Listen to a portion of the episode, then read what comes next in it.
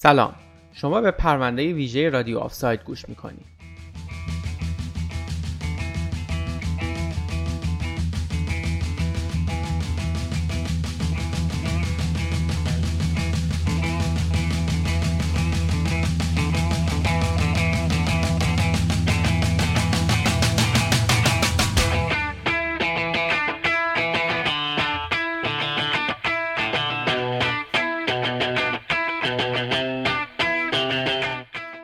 مناسبت قهرمانی لیورپول بعد از سی سال تصمیم گرفتیم داستان پیوستن یکی از محبوب ترین و دوست داشتنی ترین مربیان جهان به یکی از دوست داشتنی ترین و زیباترین باشگاه های جهان رو براتون تعریف کنیم.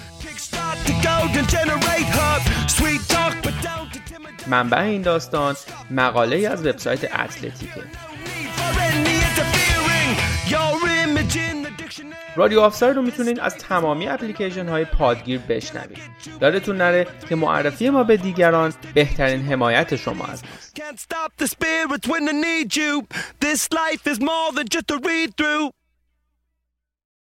اگه اون ملاقات تو حاشیه شهر فرانکفورت اتفاق نمیافتاد شاید یک دهه بعد ارتباطی با لیورپول هم شکل نمی گرفت.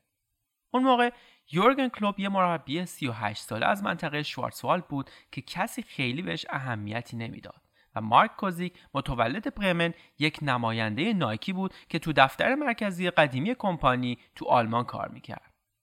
تا سال 2005 چهار سالی می‌شد که کلوب سرمربی ماینز بود و دیگه اون موقع اینقدر اعتبار داشت که بتونه قراردادهای پوشاک خودش رو مستقل از باشگاه ببنده. از اون طرف کوزیک سابقه حضورش تو نایکی خیلی بیشتر از اینا بود و داشت سعی می‌کرد نتیجه گیری کنه که آیا کلوب می‌تونه گزینه مناسبی برای تبلیغ کفشای نایکی وقتی کنار زمین داره تیمش رو هدایت می‌کنه باشه یا نه؟ فاصله دفتر کوزیک تا ماینز با ماشین حدود چهل دقیقه بود و کلوب با دوست وکیلش که همیشه قرارداداشو براش چک می‌کرد رسیدن اونجا. اون موقع ایجنت نداشت. چون فکر نمی‌کرد اونقدر چهره مهمی توی فوتبال باشه که ایجنت بخواد. کلوب و کوزیک دو طرف میز نشسته بودن و کلوب با شلوار جین و هودیش هیچ شباهت به یک مربی فوتبال نداشت. ماینز توی سطح اول فوتبال آلمان بازی می‌کرد و با اینکه اون فصل 11 هم شده بودن به خاطر رکورد خوبشون توی بازی جوان مردانه جواز حضور توی جام یوفا رو پیدا بودن کلوب به نظر کوزیک آدم منطقی اومد اگرچه بعضی حرکات دست و نظراتش قلوف داشت. قرار بعدی رو توی یه بار تو هومه شهر گذاشتن. کوزیک می‌خواست کلوب رو یکم بیشتر بشناسه. دور اول کلوب همه رو آبجو مهمون کرد. بعدش کوزیک همینطور دورها ادامه پیدا کردن تا هوا تاریک شد. آخرای کار وقتی کلوب داشت از دستشویی برمیگشت کوزیک رو دید که داره میاد به سمت دستشویی. توی اون برخورد کلوب برای کوزیک توضیح داد که مبلغ قرارداد برای خودش به شخص مهم نیست. ولی دوست وکیلش یه قایق کهنه خریده که می‌خواد بازسازیش کنه و بتونه باهاش به دل رودخونه بزنه. بیا قرارداد ببندیم تا اونم بتونه قایقش رو تعمیر کنه. کوزیک خندید و حرف کلوب رو قبول کرد. همون موقع حس کرد که کلوب با بقیه آدمایی که باشون قرارداد بسته فرق داره و می‌تونه باش کار کنه.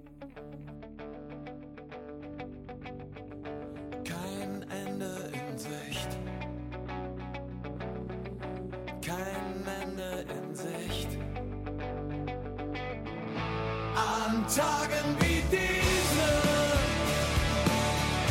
wünscht man sich schon Endlichkeit. An Tagen wie diese haben wir noch ewig Zeit. تو پاییز 2015 کلوب و کوزیک تو سالن لوفتانزای فرودگاه مونیخ داشتن استراحت می‌کردن که یکی از خدمه پرواز با وجود اینکه کلوب سعی می‌کرد ناشناس بمونه شناخته حالا چرا داشت به نیویورک سفر می‌کرد؟ توی یه دهه‌ای که از اولین همکاری کلوب و کوزیک میگذشت خیلی چیزا تغییر کرده بودن تا سال 2006 کلوب دیگه خواهان زیاد داشت و متوجه شده بود برای اداره امورش نیاز به کمک داره. ماینز خیلی بهتر از چیزی که انتظارش می‌رفت نتیجه گرفته بود و تابستون اون سال همزمان با جام جهانی همه آلمانیا تصویر کلوب رو به عنوان مفسر توی تلویزیون چندین بار دیده بودند. کلوب می‌تونست به سرعت تاکتیکا رو تفسیر کنه و اونا بدون اینکه آدم متظاهر و همه چیز دونی به نظر مخاطب بیاد و این کوزیک رو تحت تاثیر قرار داده بود. به خاطر شخصیتی که داشت بلد بود نظرش رو به شکلی بیان کنه که خاص باشه و توی یاد همه بمونه.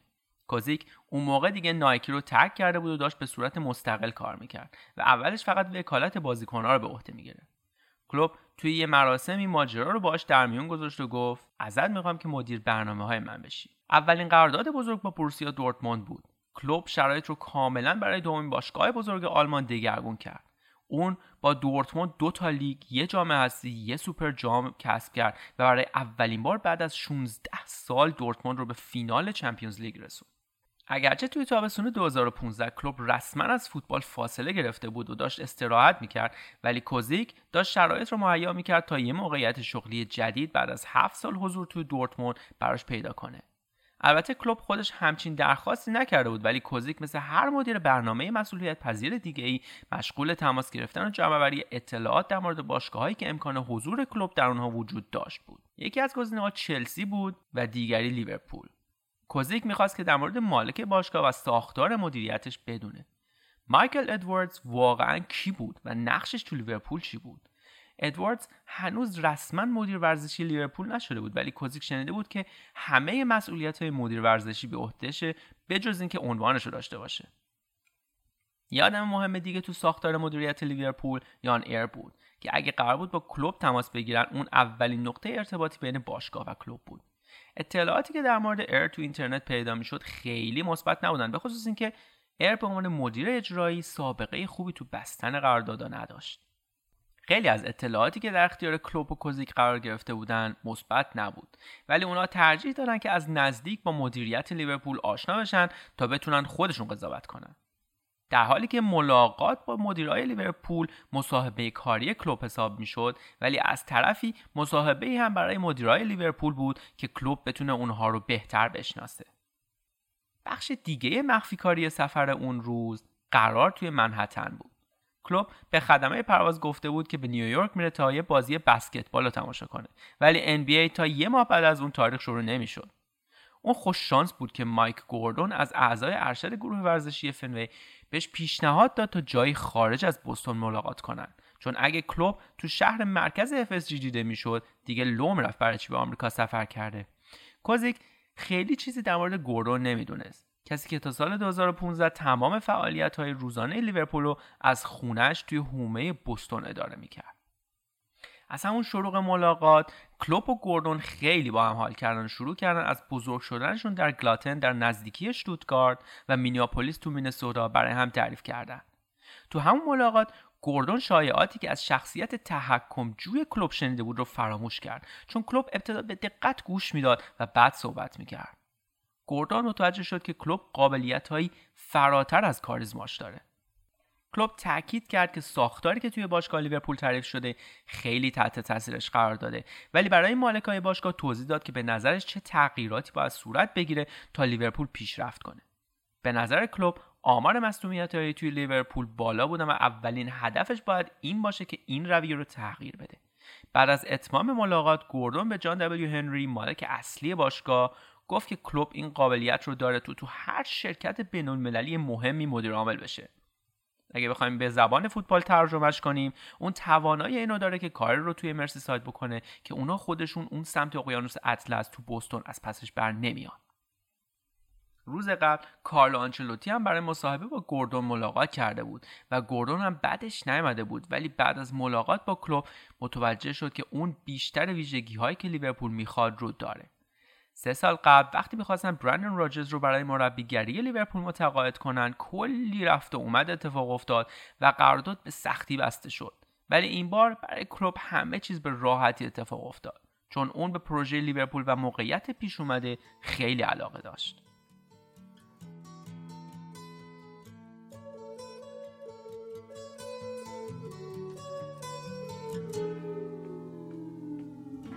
Comes the sun.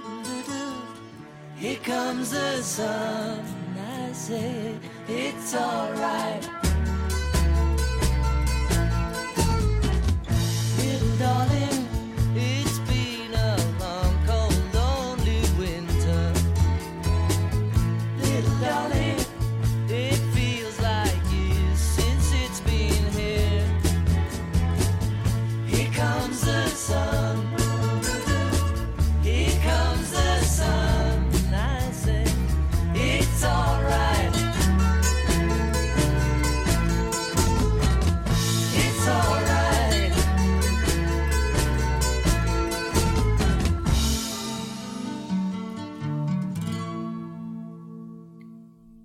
سالن غذاخوری توی آکادمی لیورپول یه قهوه ساز داره و کلوب یه بخشی از روز اولش در باشگاه رو توی محل آکادمی در کرکبی گذروند. یه روز سرد توی اکتبر بود و باد شدیدی میوزید. بعد از اینکه در حین صحبت کردن با الکس اینگلثورپ و یه سری دیگه از مربیای آکادمی ازش عکاسی شده بود و از بالکن به داخل ساختمون اومده بود برای خودش یه اسپرسو درست کرد اون معمولا دوست داره صبحش رو اینجوری شروع کنه با یه قهوه و یه سیگار اونایی که اون روز اونجا بودن و در حال ور رفتن با دکمه های ماشین قهوه ساز تماشاش می‌کردن جمله بعدی که گفت در حالی که صورتش رو جمع کرده بود رو یادش یه ماشین قهوه ساز جدید لازم داریم ها بعدش هم از همون قهقه های معروف وقتی از حرفها و کارهای خودش خندش می‌گیره زد. کلوب خیلی به آکادمی سر نمی‌زنه و همون بار اولی که رفته بود به همه اطمینان داد که کارشون رو دارن به خوبی انجام میدن و چند از بازیکنهای آکادمی رو باش زمانی که توی دورتموند بوده زیر رادار داشتن. و از همون روز اول کاملا به اینگلثورپ اعتماد داشته تا هر جوری که صلاح می‌دونه آکادمی رو مدیریت کنه. با این وجود چند ماه بعد که رفته بود آکادمی وقتی دید که ماشین قهوه ساز قدیمی با یک دستگاه جدید جایگزین شده این بار بلند گفت مسکی یکی به حرف من گوش داده. و این در حالی بود که تا اون موقع پنج مایل اونورتر توی مجموعه ملوود که زمین تمرین تیم اصلی کنترل همه کار رو به دست گرفته بود. تو مراسم معارفش با بازیکنها تو ملوود خیلی بزرگ روی وایت بوردی نوشته بود افتضاح. و بعدش توضیح داد از این به بعد تیما بعد بازی با ما قرار حالشون اینطوری باشه. و این هدف قرار بود با دوندگی بیشتر و سرعت بیشتر و همینطور پرس کردن به محض از دست دادن مالکیت توپ به دست بیاد. از اونجا لیورپول با ضد حمله به حریف ضربه می‌زنه. اگرچه کلوب استعداد بازیکنهایی که باشون باید کار می‌کرد رو ستایش می‌کرد ولی از وقتی که قرار شده بود مربی لیورپول بشه تمام بازی های دوازده ماه اخیر تیم رو نگاه کرده بود و می‌دونست که خیلی از بازیکنها به خاطر نداشتن اعتماد به نفس کافی تا حد اکثر توانشون بازی نمی‌کنن. اون تصمیم گرفت که زمان مرخصی بازیکنان رو کم کنه و تمرینهای شبانه رو سنگین تر او ماهای اول از لباسایی که بازیکنها تو تمرین میپوشیدن رو هم راضی نبود. چون سریعا فهمیده بود که پارچه‌ای که لباس ازش درست شده بودن عرق رو در حین تمرین خوب جذب نمی‌کرد. این مشکل ساز بود چون از بازیکناش انتظار داشت که توی تمرینا همونقدر مایه بذارن که روز بازی می‌ذارن. اگرچه اون ماهای اول کلوب تعهد و نمایش لازم رو از جانب بازیکنهایی که یک هفته قبلش جلوی تیم دست چهارمی کارلایل یونایتد تو لیگ کاپ تو پنالتی و به سختی بازی رو برده بودن به دست آورده بود ولی همه بازیکنها از جلسات تمرینی راضی نبودن. و بودن بازیکنهای با تجربه تری که توی جمعای خصوصی تر نظرشون رو بیان می‌کردن و می‌گفتن تمرینا یکم تکراری ولی اینا مهم نبود چون نتایج لیورپول خیلی بهبود پیدا کرده بود. اونا تو 6 هفته اول تحت هدایت کلوب موفق شدن.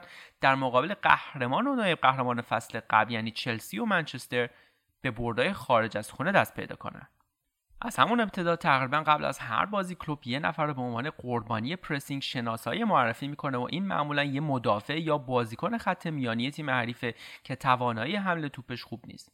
برنامه اینه که با پرس کردن توی مناطق و زمانهای درست مطمئن بشیم که توپ به بازیکن قربانی برسه تا با فشار چند نفر روش بشه توپ ازش گرفت. کلوب به بازیکنهای لیورپول می‌گفت که بهترین موقع برای تصاحب توپ درست بعد از از دست دادن مالکیت توپه.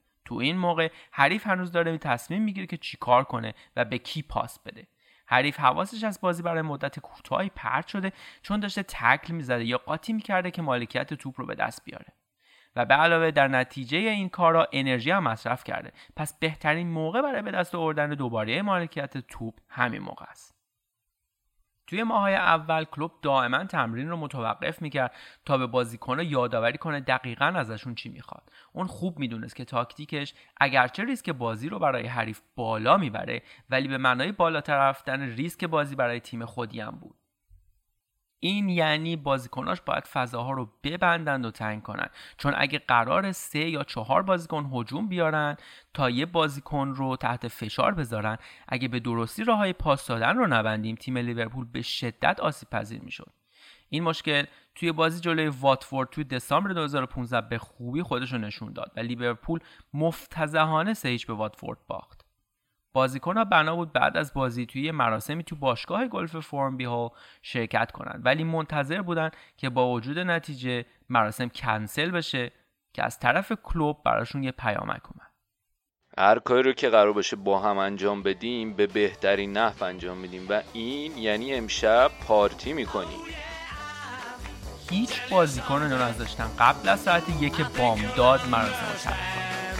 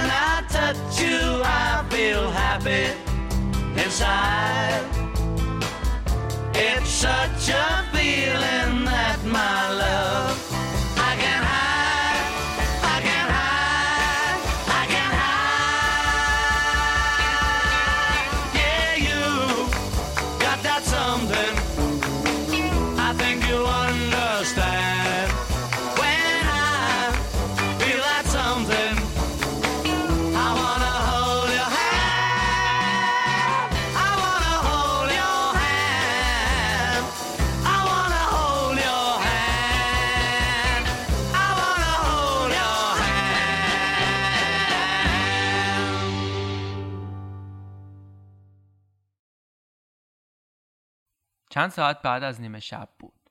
لیورپول بازم شکست خورده بود. فصل اول کلوب توی بازل تموم شد. جایی که یه نمایش خیره کننده از سویا توی نیمه دوم فینال لیگ اروپا برتری یکیچ لیورپول تو نیمه اول رو به باخت سه یک تبدیل کرده بود. همه توی هتل خیلی ناامید بودن.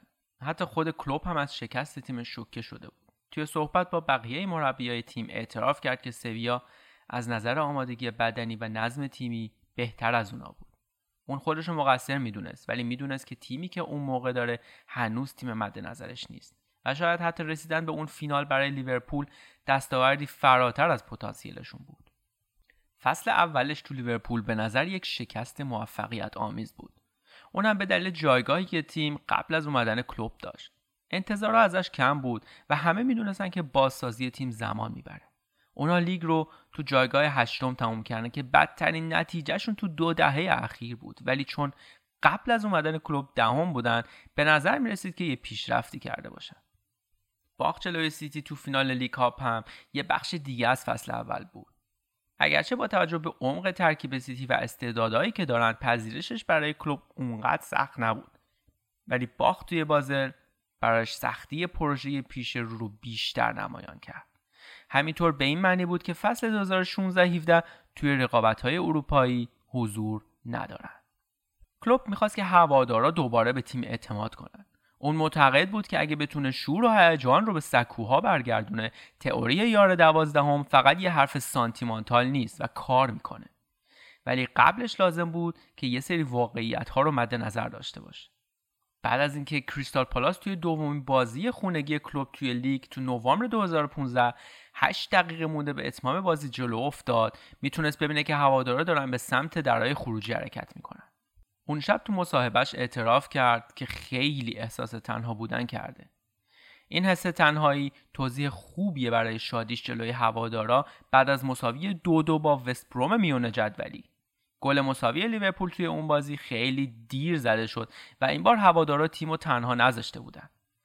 تا پایان اون فصل جو هواداری تغییر کرده بود. برد 4 توی لیگ اروپا جلوی تیم سابق کلوب دورتموند. اونم در حالی که تیم تا 25 دقیقه پایانی بازی 3 1 عقب بود. نشون داد که ناممکن توی آنفیلد بازم ممکن شده. بعد از بازی کلوب گفت جایگاه کوب بهترین نیم ساعت فوتبالی ما به من هدیه داد. کلوب با بازیکنها دوست بود ولی بهترین دوستشون نبود. کریستیان بنته که اولین بازیکنی بود که این تعریف رو استفاده کرد و 6 ماه بعدش فروخته شد. محمد ساخو هم همین شرایط رو داشت. ساخو توی رختکن مورد احترام واقع می‌شد و کلوب به عنوان یه بازیکن ازش خوشش میومد ولی به نظم و انضباط بیشتر اهمیت می‌داد. زمانی که لیورپول آماده سفر برای تور آمریکا می‌شد ساخو دیر به پرواز رسید و این تازه اولین خلافش هم نبود. او فینال لیگ اروپا جلوی سویا رو به خاطر استفاده از داروهای غیر مجاز از دست داده بود. اگرچه بعدها از این تخلف تبرئه شد ولی کلوب از اینکه بدون هماهنگی با باشگاه مکمل کاهش وزن مصرف کرده بسیار عصبانی بود. کلوب می‌خواست که بازیکنهای مسنتر برای بقیه الگو باشن. برای همین دیگه هیچ وقت بهش بازی نداد و به کریستال پالاس منتقل شد. اون تابستون چند خرید کلیدی اتفاق افتاد. اگرچه همون موقع به نظر خیلی کلیدی نمیمدن سادیو مانه جوئل ماتی و جینی وارنالدوم که در عرض سه سال تبدیل شدن به قهرمانای اروپا. اونا از ساوت همتون شالکه و نیوکاسل که اون فصل سقوط کرده بود به لیورپول اضافه شدن. از بین این ستا مانه نشون داد که مهمترین خرید اون فصل کلوپه چون با گلهاش به لیورپول کمک کرد سهمیه چمپیونز لیگو کسب کنه. کلوب تو دوران دورتموندش یه بار سعی کرده بود مانه رو بخره و باهاش حضوری ملاقات کرده بود. اون زمان مانه جوونتر و ساکتتر بود و همین باعث شد که کلوب تو خریدش تردید کنه و مطمئن نباشه که شخصیت لازم برای بازی تو تیمش رو داشته باشه. ولی اون یه اشتباه رو دوبار تکرار نمی‌کنه. اگرچه مانع با سرمربی اون زمان تاتنهام یعنی پوچتینو هم ملاقات کرده بود ولی انرژی و شور کلوب در مورد آینده بازیکن تو لیورپول باعث شد آنفیلد رو انتخاب کنه. در همین حین مهرهای کلیدی هم به تیم تدارکات باشگاه اضافه شدند.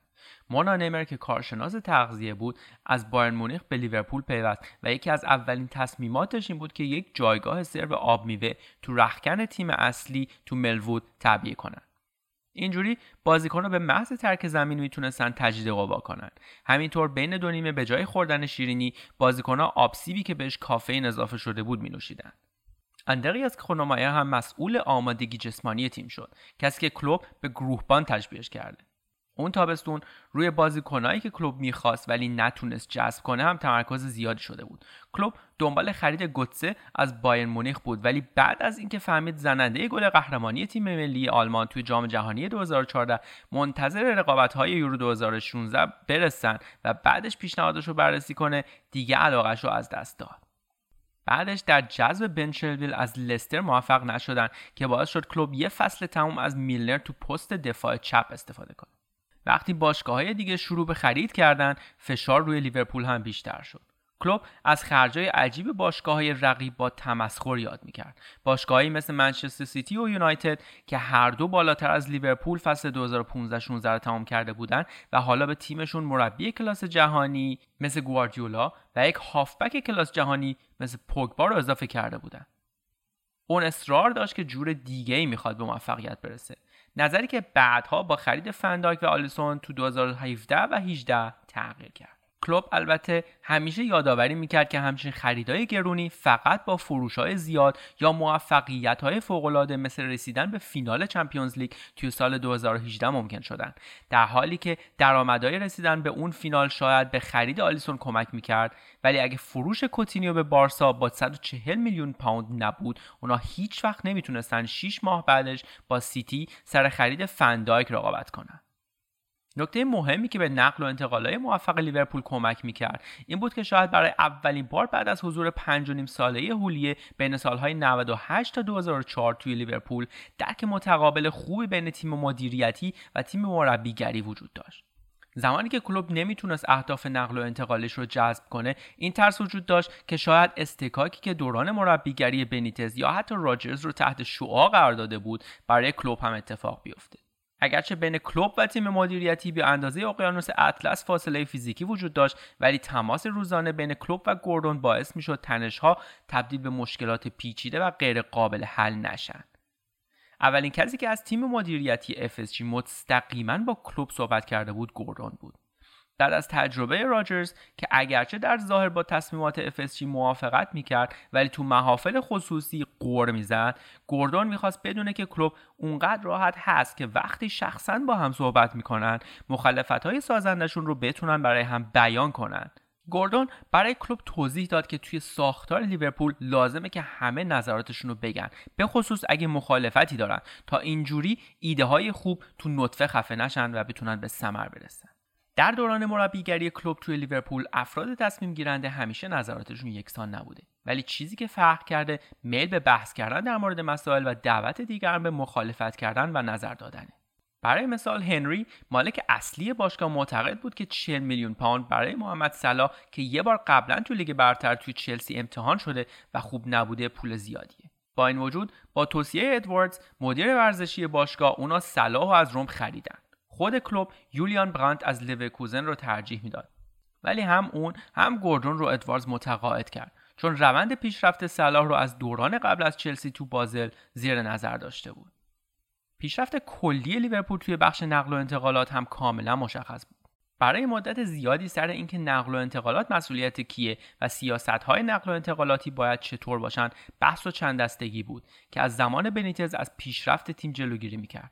برای همین خیلی ها وقتی می‌دیدن که کلوب از ادواردز دیو فالوز رئیس بخش جذب بازیکن و بری هانتر استعدادیاب اصلی تعریف می‌کنه خیلی خوشحال می‌شدن. اگرچه همون اوایل سر فروش کوتینیو اختلافاتی بود تو اولین فصلی که کلوب از ابتدا هدایت لیورپول رو به عهده داشت سهمیه چمپیونز لیگ روز آخر بازی ها قطعی شد و لیورپول چهارم شد. کوتینیو اون فصل ستاره تیم بود و این جایگاهش با تمدید قراردادش توی ژانویه تثبیت شد. ولی هشت ماه بعد بارسلونا برای جذبش اقدام کرد. FSG تحت فشار زیادی بود چون توافق برای فروش به این منزله بود که لیورپول تسلیم شده. نشونه ای برای اینکه لیورپول در حال پیشرفت ولی نه اونقدر سریع که بازیکنها بخوان بمونن و به چیزایی که می‌خوان تو آنفیلد برسن. برای همین هنری اون تابستون تصمیم گرفت که کوتینیو باید بمونه و تحت هیچ شرایطی فروخته نشه. تصمیمی که منجر به واکنش از سمت بازیکن شد تا اعلام کنه مصدومه. در حالی که تصویر برداری از کمر هیچ مصدومیتی نشون نداده بودن. طی صحبت که داشتن کلوب متوجه شد که کوتینیو خیلی دلش می‌خواد برای بارسا بازی کنه و حس می‌کرد که توی رخکن دلش با تیم نیست. قبل از اولین بازی فصل 2017-18 کوتینیو درخواست انتقالش رو به باشگاه داد. اونم ساعتی بعد از اینکه باشگاه اطلاعی رسمی داده بود که اون میمونه. کلوب خیلی از دستش عصبانی بود و به گوردون گفته بود حاضر نیست با بازیکنی که به اون و تیم لیورپول اعتقادی نداره کار کنه. وقتی کلوب به گوردون گفته بود که به نظرم وقتش بفروشیمش و این پیغام به مالک اصلی باشگاه هنری رسیده بود اون نظرش تغییری نکرد و کماکان مخالف فروش بود. همین باعث شد که کلوب تصمیم بگیره هنوز میشه با کوتینیو کار کرد و بعدا یه قرارداد بهتر برای لیورپول جور کرد بدون اینکه پیشرفت تیم خللی توش ایجاد بشه. طی چند روز آینده یه برنامه جدید ریخته شد. کوتینیو تا ژانویه توی لیورپول میمونه و کمکش می‌کنیم تا آماده تر و رو تر بشه و بعد با قیمت بیشتری میفروشیمش.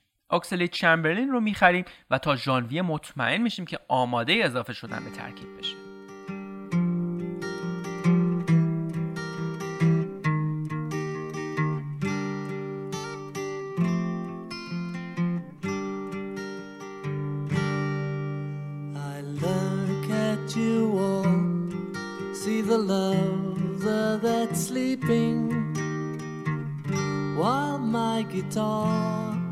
Gently weeps. I look at the floor and I see it needs sweeping. Still, my guitar gently weeps.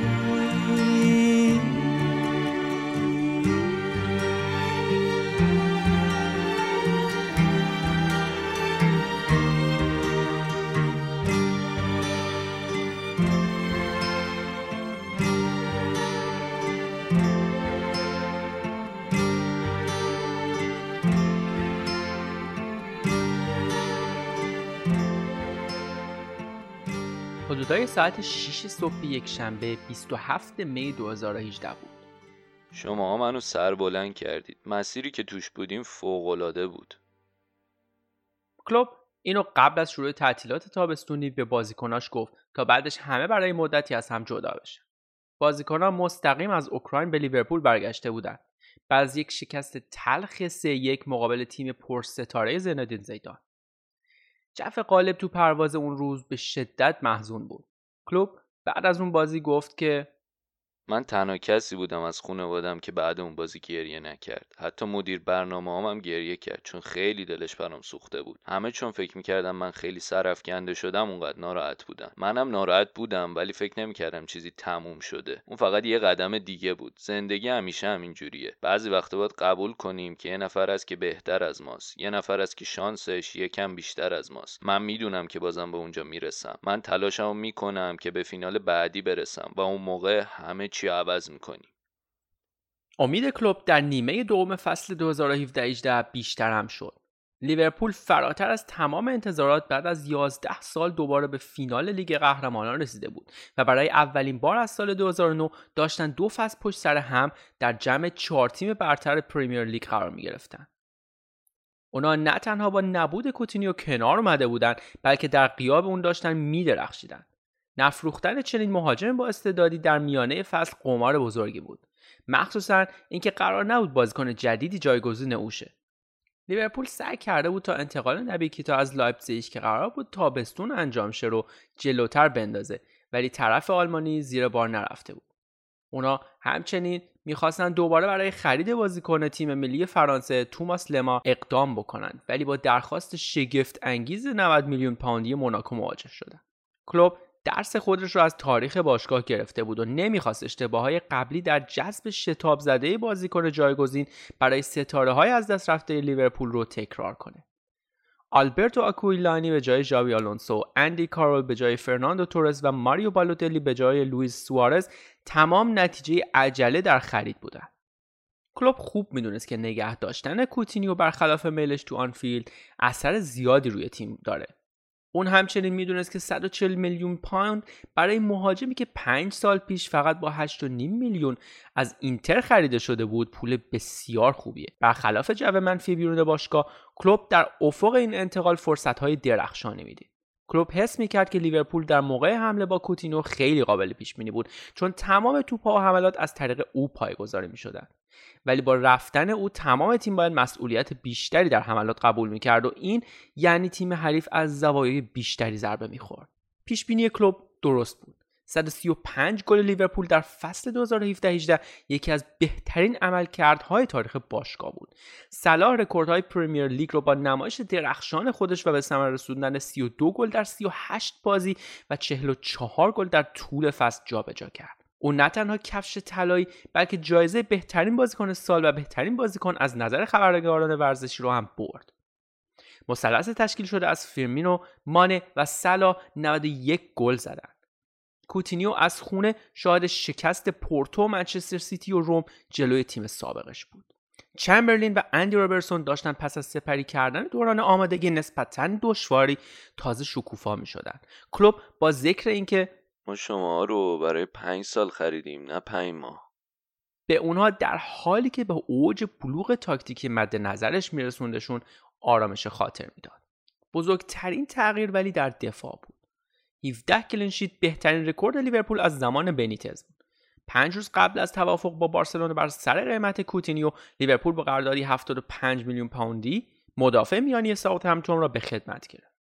ویرجل فندایک یکی از متحول کننده ترین خریدهای تاریخ لیگ برتر بود. لیورپول بعد از جیمی کرگر رهبری در خط دفاعی نداشت. خرید بازیکنی با این قیمت اصلا در خون یورگن نبود. او معمولا بازیکن نخبه را پرورش می‌داد تا اینکه ستاره بخره.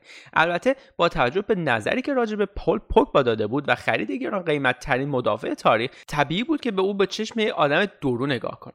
کلوب البته اینطور پاسخ میده. آیا من عقیدم رو تغییر دادم؟ آره ولی بهتر آدم عقیدهش رو تغییر بده تا اینکه هیچ عقیده ای نداشته باشه.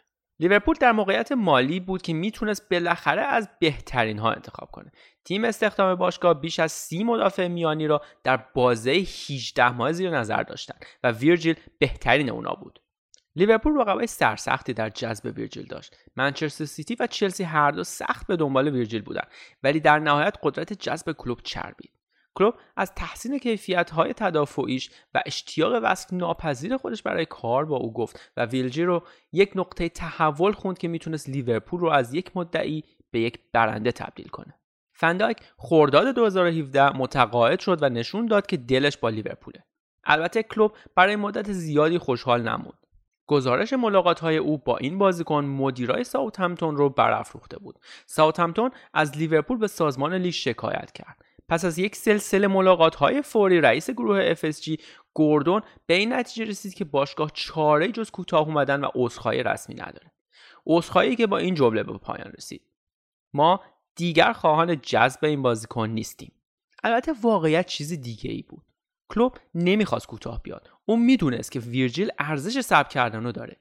گوردون هم پشت پرده سعی در ترمیم روابط با ساوثهمپتون داشت و 6 ماه بعد کلوب به آرزوش رسید.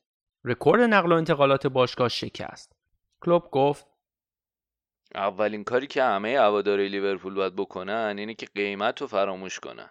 و البته که با عملکرد ویرجیل همینطور هم شد. Hey Jude, don't make it bad. Take a sad song.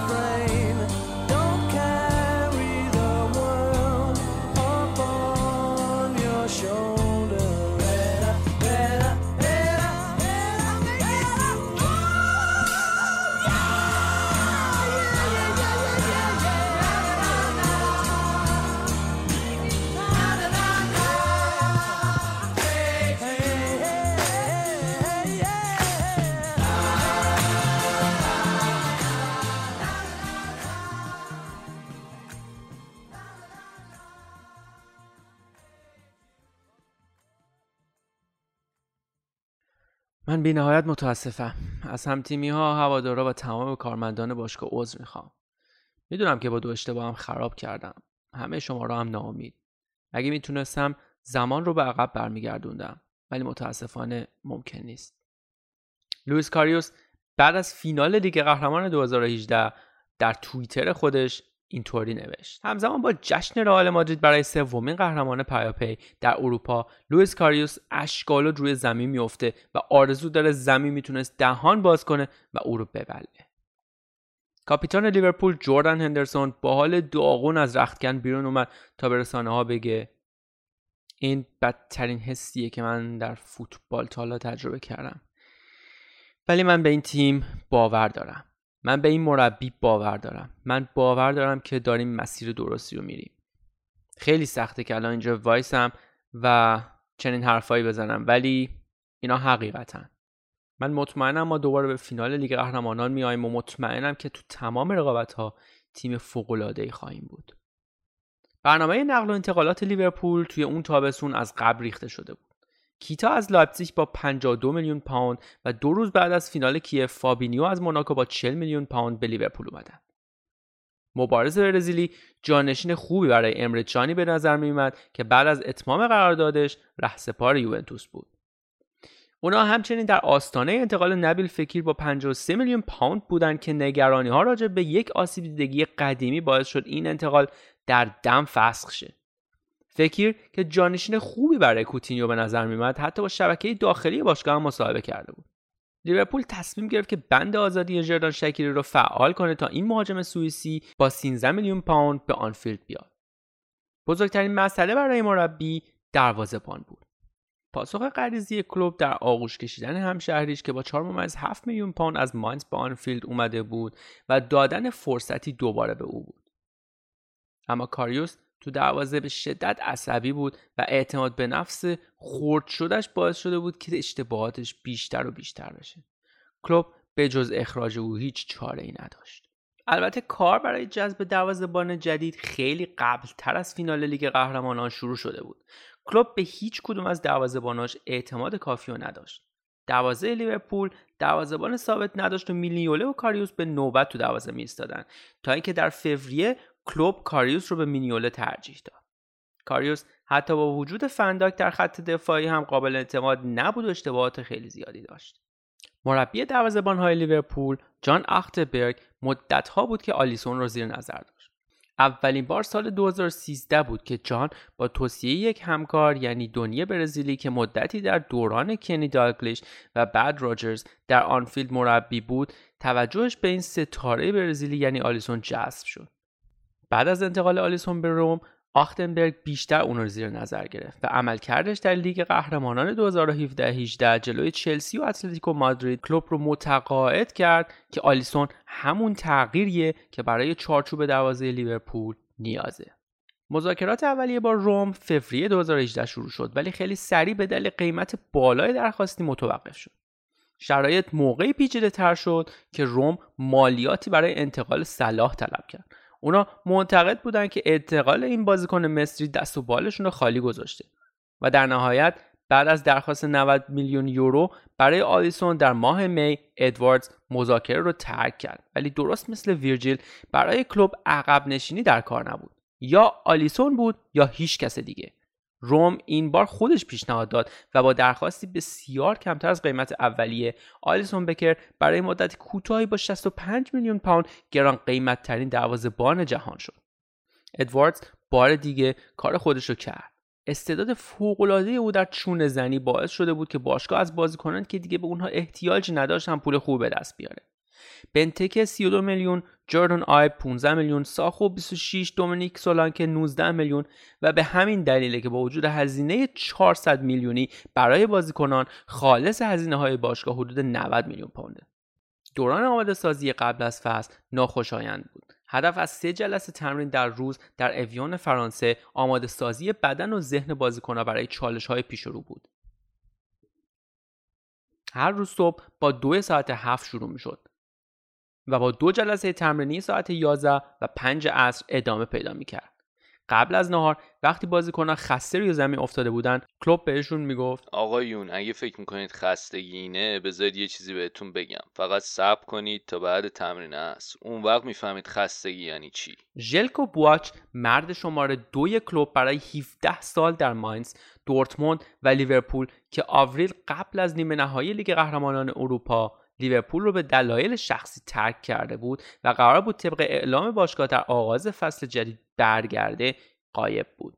به زودی مشخص شد مردی که کلوب به اون مغز متفکر می‌گفت قرار نبود به مرز سایت برگرده. جنگ و نزاعی در کار نبود. بواچ در طول فصل از تیم فاصله گرفته بود. بازیکنان هم متوجه شده بودند که نقش بواچ موقع بحث راجع به تاکتیک ها کم تر شده بود. با کم تر شدن و در نهایت حذف بواچ نقش لیندرس و کراویتز تو کادر فنی بیشتر شد. تابستون 2018 کلوب با دستیاراش یعنی لیندرس و کراویتز درباره تغییر اساسی در نقشه بازی لیورپول صحبت کرد. مربی احساس می‌کرد که اگه تیمش می‌خواد بیشتر دووم بیاره و واقعا تهدیدی برای دیگر رقبا تو مسیر قهرمانی لیگ باشه باید تکامل پیدا کنه. باید کنترل بیشتری روی بازی داشته باشن. اون در این باره بیشتر توضیح میده که ما به مدیریت بیشتر تو بازی نیازمندیم. همه راجع به شدت بازی ما صحبت می‌کنن. ولی بعضی وقتا من باید سر تیمم که مثل شیطونک تو زمین میدوهن فریاد بکشم که بابا یکم آرومتر بازی کنی.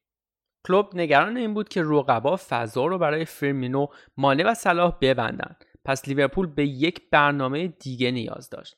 یکی از حوزه های مهمی که هدف قرار گرفت شروع های مجدد آمار نشون می‌داد که لیورپول از این نظر بسیار تیمی معمولیه. معمولا این ضربات شور مجدد هدر می‌رفتن و تیم مجبور برای مقابله با ضد حمله حریف بجنگه. قدرت بازی هوایی ویرجیل و دقت ارسالهای الکساندر آرنولد کلوب رو مجاب کرده بود که اونا باید نقش کلیدی در این زمینه ایفا کنن. در پایان فصل گذشته لیورپول با 29 گل صدرنشین گلای زده شده از روی شروع مجدد بود. بورنموث و منچستر یونایتد هر دو با 21 گل دوم بودند. بخش مهمی از پیشرفت مدیون متخصص ضربات اودسی توماس گرونمارک بود که کلوب بعد از اینکه در یک روزنامه آلمانی راجع به او خونده بود استخدامش کرد. دستور داده شده بود که تلویزیون بزرگ توی غذاخوری ملوود خاموش شه. صبح روز سهشنبه هفت می 2019 بود. بازیکنان داشتن صبونه میخوردن. اونا به اندازه کافی گل دقیقه 70 وینسنت کمپانی که باعث پیروزی منچستر سیتی جلوی لستر سیتی شده بود رو دیده بودن. این گل مثل خنجری توی قلب لیورپول بود. رقابت بر سر قهرمانی به روز آخر کشیده شده بود ولی از دست اونا خارج بود و کلوب می‌دونست که رقابت تموم شده. الان وقت افسوس خوردن نبود. کلوب باید بچه ها رو برای بازی اون شب جلوی بارسلونا تو آنفیلد آماده می‌کرد. بازی که دیدار رفت اونو سه هیچ توی نیوکمپ باخته بودن. کار خیلی سختی داشتن. باید بدون فیرمینو و صلاح جلوی لیونل مسی و یارانش میستادن شاید هیچکی شانسی براشون قائل نبود. به جز صلاح که با تیشرتی به آنفیلد اومد که شعار هیچگاه تسلیم نشو روش حک شده بود.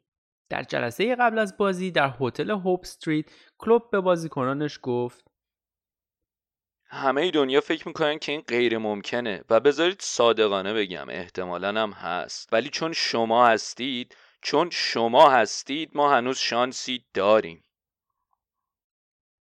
کاپتان هندرسون هافبکی که با صحبتی طولانی نقش خودش رو قبل از بازی با ساوتنتون کاملا دوباره تعریف کرده بود میگه مربی همیشه لغات درست رو توی لحظات درست پیدا می‌کنه. هندرسون راجع به آیندهش با کلوب صحبت کرده بود و اون رو متقاعد کرده بود که هنوزم می‌تونه تو پست قدیمی شماره هشت خودش بدرخشه. در صورتی که کلوب اون رو تو پست شماره 6 بازی می‌داد. و این صحبت به یک پیروزی و بازگشت 3 یک برای لیورپول بدل شد. این هم یکی دیگه از نقاط قوت مربیگری کلوبه که اجازه میده اعتقاداتش به چالش کشیده بشن. هندرسون میگه که به یاد میاره بعد از جلسه تو هتل همه ما پر از انرژی بیرون اومدیم و مطمئن بودیم که می‌تونیم ناممکن رو ممکن کنیم. چیزی که اتفاق افتاد یکی از شبهای فراموش نشدنی آنفیلد بود. دیووک اوریگی زنجیره گل شروع کرد و واینالدوم در زمانی کوتاه دو بار دروازه بارسلونا رو باز کرد تا همه چی مساوی شه. بعد در حالی که فقط 11 دقیقه به پایان بازی مونده بود الکساندر آرنولد یکی از مشهورترین کورنرهای تاریخ لیورپول زد. عنوان قهرمانی لیگ فقط با یک امتیاز از دسترس لیورپول دور موند. اونا تو نه بازی آخر خودشون پیروز شدن و به رکورد امتیاز باشگاه یعنی 97 امتیاز رسیدن. در حالی که مانه و صلاح هر دو کفش طلا رو با امریک اوبامیانگ با 22 گل زده مشترکاً بردن. تا امید کننده بود ولی کلوب افق امید رو به بازیکناش نشون داد. کلوب قبل از فینال لیگ قهرمانان اینطوری به بازیکناش آرامش داد. این اولین فرصت ما برای بردن لیگ بود نه آخریش. در فرصت سه هفته ای تا فینال با تاتنهام لیورپول با تمام قوا برای مسابقه آماده می‌شد. لیندرز حتی یک بازی تدارکاتی با تیم B بنفیکا در ماربلا ترتیب داد چون شیوه و شکل بازیشون مشابه با تیم پوچتینو بود. برخلاف دوازده ماه قبل در کیف هیچ اثری از نگرانی توی تیم کلوب نبود. کلوب اونقدر ریلکس بود که قبل از بازی یه چرت دو ساعته تو هتل زده بود. این شب لیورپول بالاخره از مدعی به برنده تبدیل شد و کلوب به زنجیره شکستاش توی فینال ها پایان داد. بعد از پایان بازی با پنالتی زود هنگام روی صلاح و گل دقایق پایانی اوریگی که ششمین جام اروپایی رو برای لیورپول به ارمغان آورده بود کلوب خوشحال و خندان ترانه رو زمزمه می‌کرد و به شش جام اروپایی باشگاه مینازید. مثل یه بچه دوازده ساله که کری می‌خونه. کلوب بعد از پایان بازی گفت تا حالا همچین تیمی دیدی؟ تا حالا تیمی دیدید که اینطوری بدون اینکه جونی تو بدنش داشته باشه مبارزه کنه اونا برای من رنج رو به جون می‌خرن. اونا استقایش رو بیش از هر کس دیگه ای دارن. این یه فصل سخت بود که به زیباترین شکل ممکن تموم شد.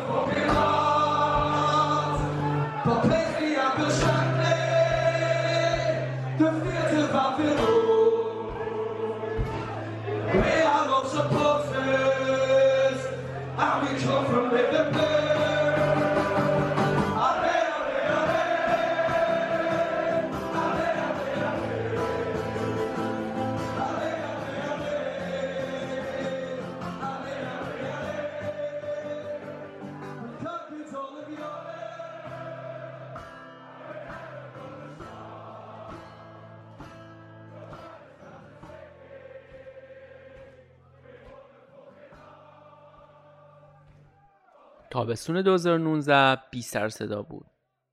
تمام بازیکنهای کلیدی کلوب قراردادهای بلند مدت امضا کردند.